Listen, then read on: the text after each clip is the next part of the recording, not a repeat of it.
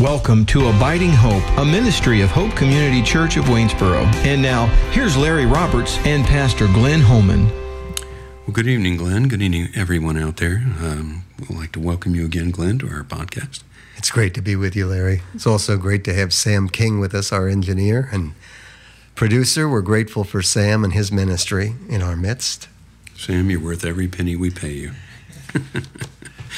Tonight we're going to be talking about Exodus chapter 7. Um, and this is a continuation of the series that we've been doing on Exodus. At this point, Moses and uh, Aaron are beginning to um, go to Pharaoh, and, uh, and this is a prelude to the plagues that will come in, in chapter 8. And I mean, in this passage, uh, God begins to move in Pharaoh's life despite Pharaoh not recognizing him in any way. Moses and Aaron have approached Pharaoh on one occasion previously, but managed to bring greater hardship on the people, since Pharaoh did not know or recognize God as someone he should obey.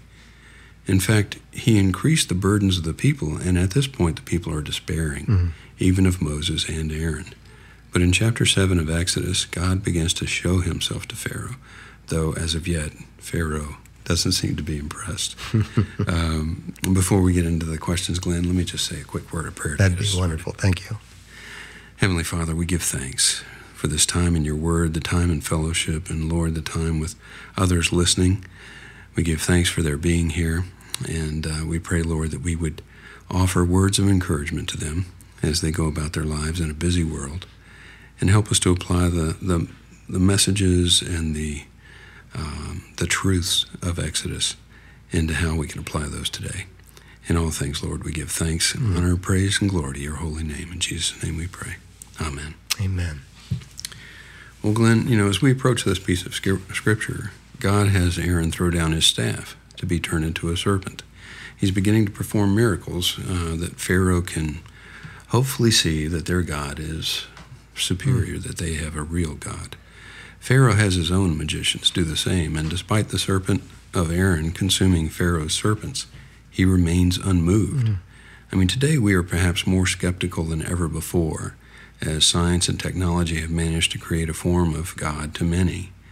I mean, I, I was surprised to learn just the other day that distracted driving has become the major cause of highway deaths mm-hmm. um, in recent months or years. Right. How is this current age different from ages past and the challenges we faced and that we face now in connecting with God?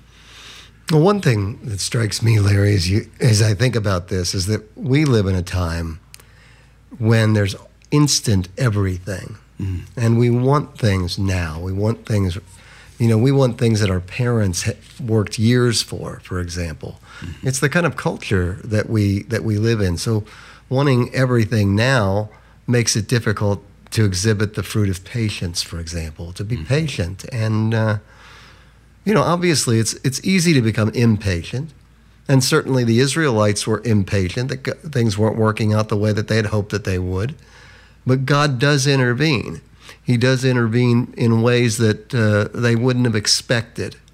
Uh, but God is still there. He's behind the scenes. And He's behind the scenes today when we become impatient, when things aren't as we talked about in the previous show, even when things aren't working out the way that we'd planned or hoped for, mm-hmm. God is still sovereign over our situation and our uh, lively, our life that we're living right now. Well, and, and as Aaron and Moses were talking to Pharaoh, it became clear very quickly that he didn't necessarily recognize God as someone he should obey. Mm-hmm. Do you think that's one of the challenges we have now? Is that do we need God? Exactly, exactly. I mean, many people don't have any need for a God. Uh, you know, they don't want anybody telling them what to do, mm-hmm. uh, having any kind of authority over their lives. Right. And I th- think that's a reality. Although, as w- in my own life experience, I found that really God wants what's best for us. And when we take steps outside, taking matters into our own hands, literally, mm. that we have more problems. Right.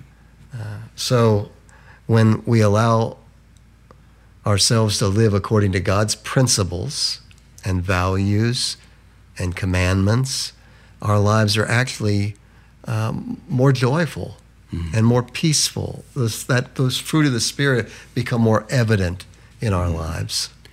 Well, and I'm one of those, I think, that's been fortunate in life to have just about everything I've ever needed. Mm-hmm. Now, I would also be one of those that would say that as a young fellow, I didn't realize that we didn't have a lot. We were happy. Mm-hmm. We, um, we were very blessed. There was always food on the table and a roof over our heads, clothes on our backs. Um, but now, as I've gotten older and in a better position to do perhaps what I might want when I want to do it, eh, I'm very cognizant that regardless of what it is, mm. um, thanks be to God that He's the one that provides. Yeah. Um, but I realize that where we are with Pharaoh is a very different place. Right. In Exodus 13, uh, it says that Pharaoh's heart was hardened and he did not listen to them. And so, what does it mean to have a hardened heart? I think in in lots of ways, it it means that we're there we're um, not open. I think what happens lots of times is we do we make a decision, we fall short of God's glory, we sin basically, mm-hmm. and then the next time it becomes easier and easier to live according to our own principles, our own values, our own ideas, what we think is best for us, instead of instead of following God's principles. And when that happens, as it did even for King David, we, we lose a sense of uh, the Spirit of God being active and at work in our lives in a more mighty way. And, and when I think about David, I think about this is a man after God's own heart. And yet, because of the places where he went astray in relation to Bathsheba and having a man killed uh, for what he wanted, taking matters again into his own hands, that uh, this was someone that uh, that lost all perspective, and his heart mm. became hardened. Right. It was, uh, and the same thing happens today. We become um, resistant to the Spirit of God being at work in our lives because we want to live life according to our own way, what we think is best for us. And I'm fascinated by that, the timelessness of those times. Yes, it's nothing new. I mean, in, in this true. book of Exodus, we're looking at 1400, 1450 years before Christ arrived on the scene. When mm-hmm. Christ arrived on the scene, he spoke very directly to the Pharisees and the Sadducees right. yeah, of this same very issue. That's exactly right. So tell me, uh, uh, it's concerning to me that and I know in my own life I must have had a hard heart at many times. Mm, likewise. As a Christian, though, I mean, is that an issue that, that we as Christians overall have to be worried about? I don't think it's something we have to worry about, but it's something we need to be aware of that our hearts can become hardened. So it happens within believers yes. just as easily. Abs- I think that it does, Larry. Yeah, yeah. Okay.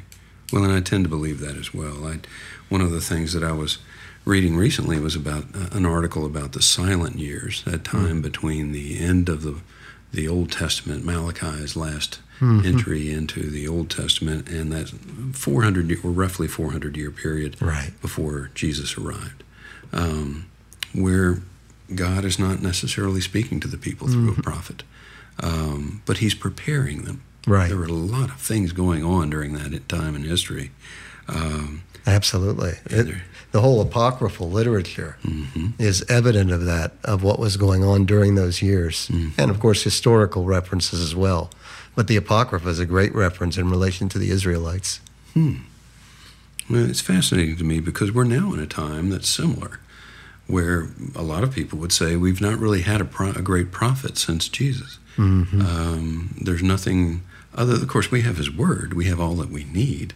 Um, but it seems in this day and age that a hardening of the heart, and, and I think in terms of an industrial surgery, mm-hmm. like hardened steel, for example, right, goes through other treatments to make it even harder than it was before. That's right. Um, this world can do that to us. Mm-hmm. Uh, what do you think it takes from a spiritual standpoint to penetrate a hardened heart? Obviously, it's the Spirit of God that can mm-hmm. penetrate that, mm-hmm. and and really. Uh, I think the Spirit of God, for, especially for believers, for followers of Jesus, the Spirit of God can be at work in our lives, convicting us of sin and of righteousness and of judgment, showing us uh, the places where we've gone astray. So, for example, when the prophet Nathan comes to David, and I've used David as an example when I, we could be utilizing Pharaoh as well, but when when he comes before David, Nathan the prophet says, you know, he tells him this parable, and and David thinks that it's horrible, and and then Nathan says, "Well, you're the man." you know, and it really struck him, and that's when Psalm 51 came about you know, recognizing my sin. Rec- and, and it's the Spirit of God that can, can soften our hearts. And, and it's something that uh, I think as followers of Jesus, we need to pray for that, that God would Absolutely. soften our hearts and soften the hearts of our friends that, whose hearts have become hardened. Mm-hmm. Or people that we love, even people within the, within the church. I mean, we need to be praying for people that, that hearts would be softened so that genuine repentance could take place that lives could be transformed. And it's the Spirit of God, again, to get at your, mm-hmm. your basic question, mm-hmm. it's the Spirit of God that's going to do that for us. Right. And there, there's so many things right now in this current culture. I mean, even politics is one of the, the most divisive things that I've mm-hmm. seen in many, many years. I've yes. never seen it like this before. Um, even among believers, mm-hmm. where people are fragmenting as a result of yes. political beliefs and, and the culture that we're living in. So that, that's a deep concern for me, and I think you're exactly right. It requires focused prayer, mm-hmm. consistent focused right. prayer. You know, it's one of the things that I uh, wanted to touch on, and before we run out of time tonight, it, this last question that I wanted to, to uh, run by you disbelief requires very little of us. I mean, mm. if, if, you're not a believer, you live your life however you might right. care to, and and whatever opinions you might want to impose on others. But Belief must change our lives, and that can be a fearful realization. So, can fear and belief coexist? I think it's a it's an interesting question because I would suggest that that fear is the opposite, is the exact opposite of belief or faith. Mm-hmm. Uh, that that is the opposite. It's not it's not necessarily doubt. You know, for some people, that they would think mm-hmm. about doubt as mm-hmm. being the opposite of faith, but really, the issue is fear. Mm-hmm. And the wonderful thing about our Lord is that that God can remove that fear. He can take that fear away. By the way, there's a healthy fear. Mm-hmm. You know, there's a, a, natural fear and of uh, an awe-inspiring reverence toward God, a fear of God in that sense which is positive. But then there's the phobic kind of fear, the fear of snakes or the fear of spiders or something like that. And or or a fear of what God may do if if we don't uh, turn away from our the way in which we're living right, our lives. Right. And so but God can remove that fear because we worship a God who is full of grace, full of grace and truth. Mm-hmm. And that's the wonderful um, juxtaposition of God's incredible love for us, beckoning us to come to Him, and yet a God that's holy, a God that is, is awesome. And, and we need to recognize both that both there's a, that wonderful tension between those two of God's complete holiness and yet God's incredible love for us, mm-hmm. His grace in our lives, so that there's nothing that we should fear. Um, you know, I love the text in 1 John 4 that perfect love casts yes. out or drives out fear. Mm-hmm. It really does. And that's that's a movement of the Holy Spirit that God does that.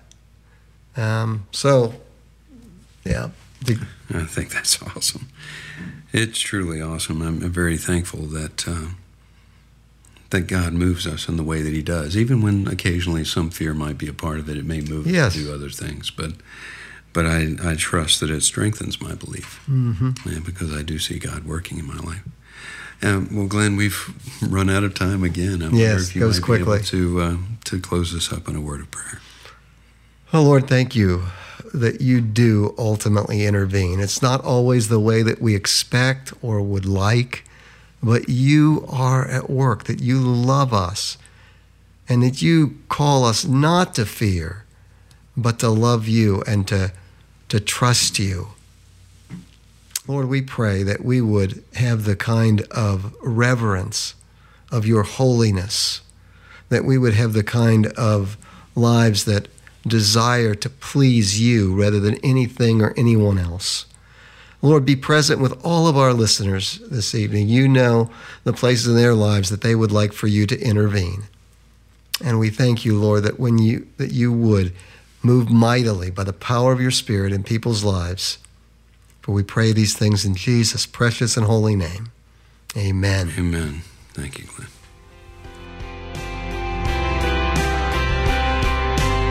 We hope you found this message encouraging. For more information, visit hopechurchwaynesboro.org.